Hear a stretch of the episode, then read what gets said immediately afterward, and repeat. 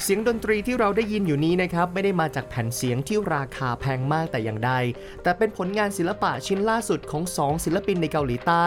ที่หยิบเอาขยะพลาสติกรอบตัวมาซาะร่องบนพื้นผิวทำให้เป็นแผ่นเสียงจากขยะทั้งชิ้น ทั้งหมดนี้ก็เพื่อกระตุ้นให้เราตระหนักถึงการทิ้งขยะไว้เบื้องหลังครับ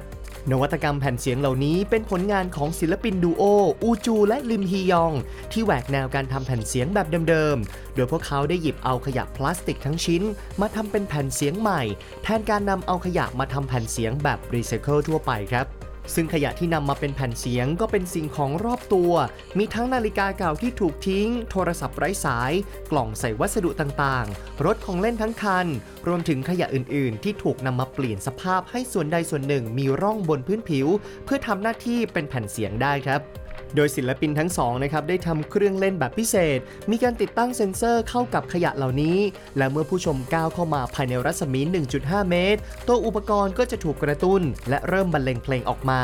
ซึ่งเพลงที่นำมาเล่นก็มีทั้งเพลงเด็กๆ ดนตรีจังหวะสนุกๆเพลงประจำเทศกาลหรือแม้แต่กระทั่งเสียงต่างๆ ในชีวิตประจำวันทั้งนี้ก็เพื่อสะท้อนให้เห็นถึงความแตกต่างของมนุษย์ โดยรวบรวมเสียงบันทึกต่างๆ ที่ฟังดูแสนจะธรรมดา แต่ห่อหุ้มความงามของชีวิตมนุษย์ไว้ในเศษขยะพลาสติกครับ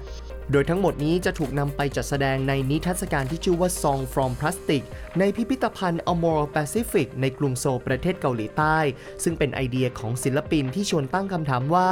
หากวันหนึ่งมนุษยชาติจะทิ้งร่องรอยไว้บนโลกสำหรับการค้นพบในอีกหลายหมื่นปีข้างหน้า เราควรทิ้งอย่างอื่นมากกว่าขยะพลาสติกเหล่านี้หรือไม่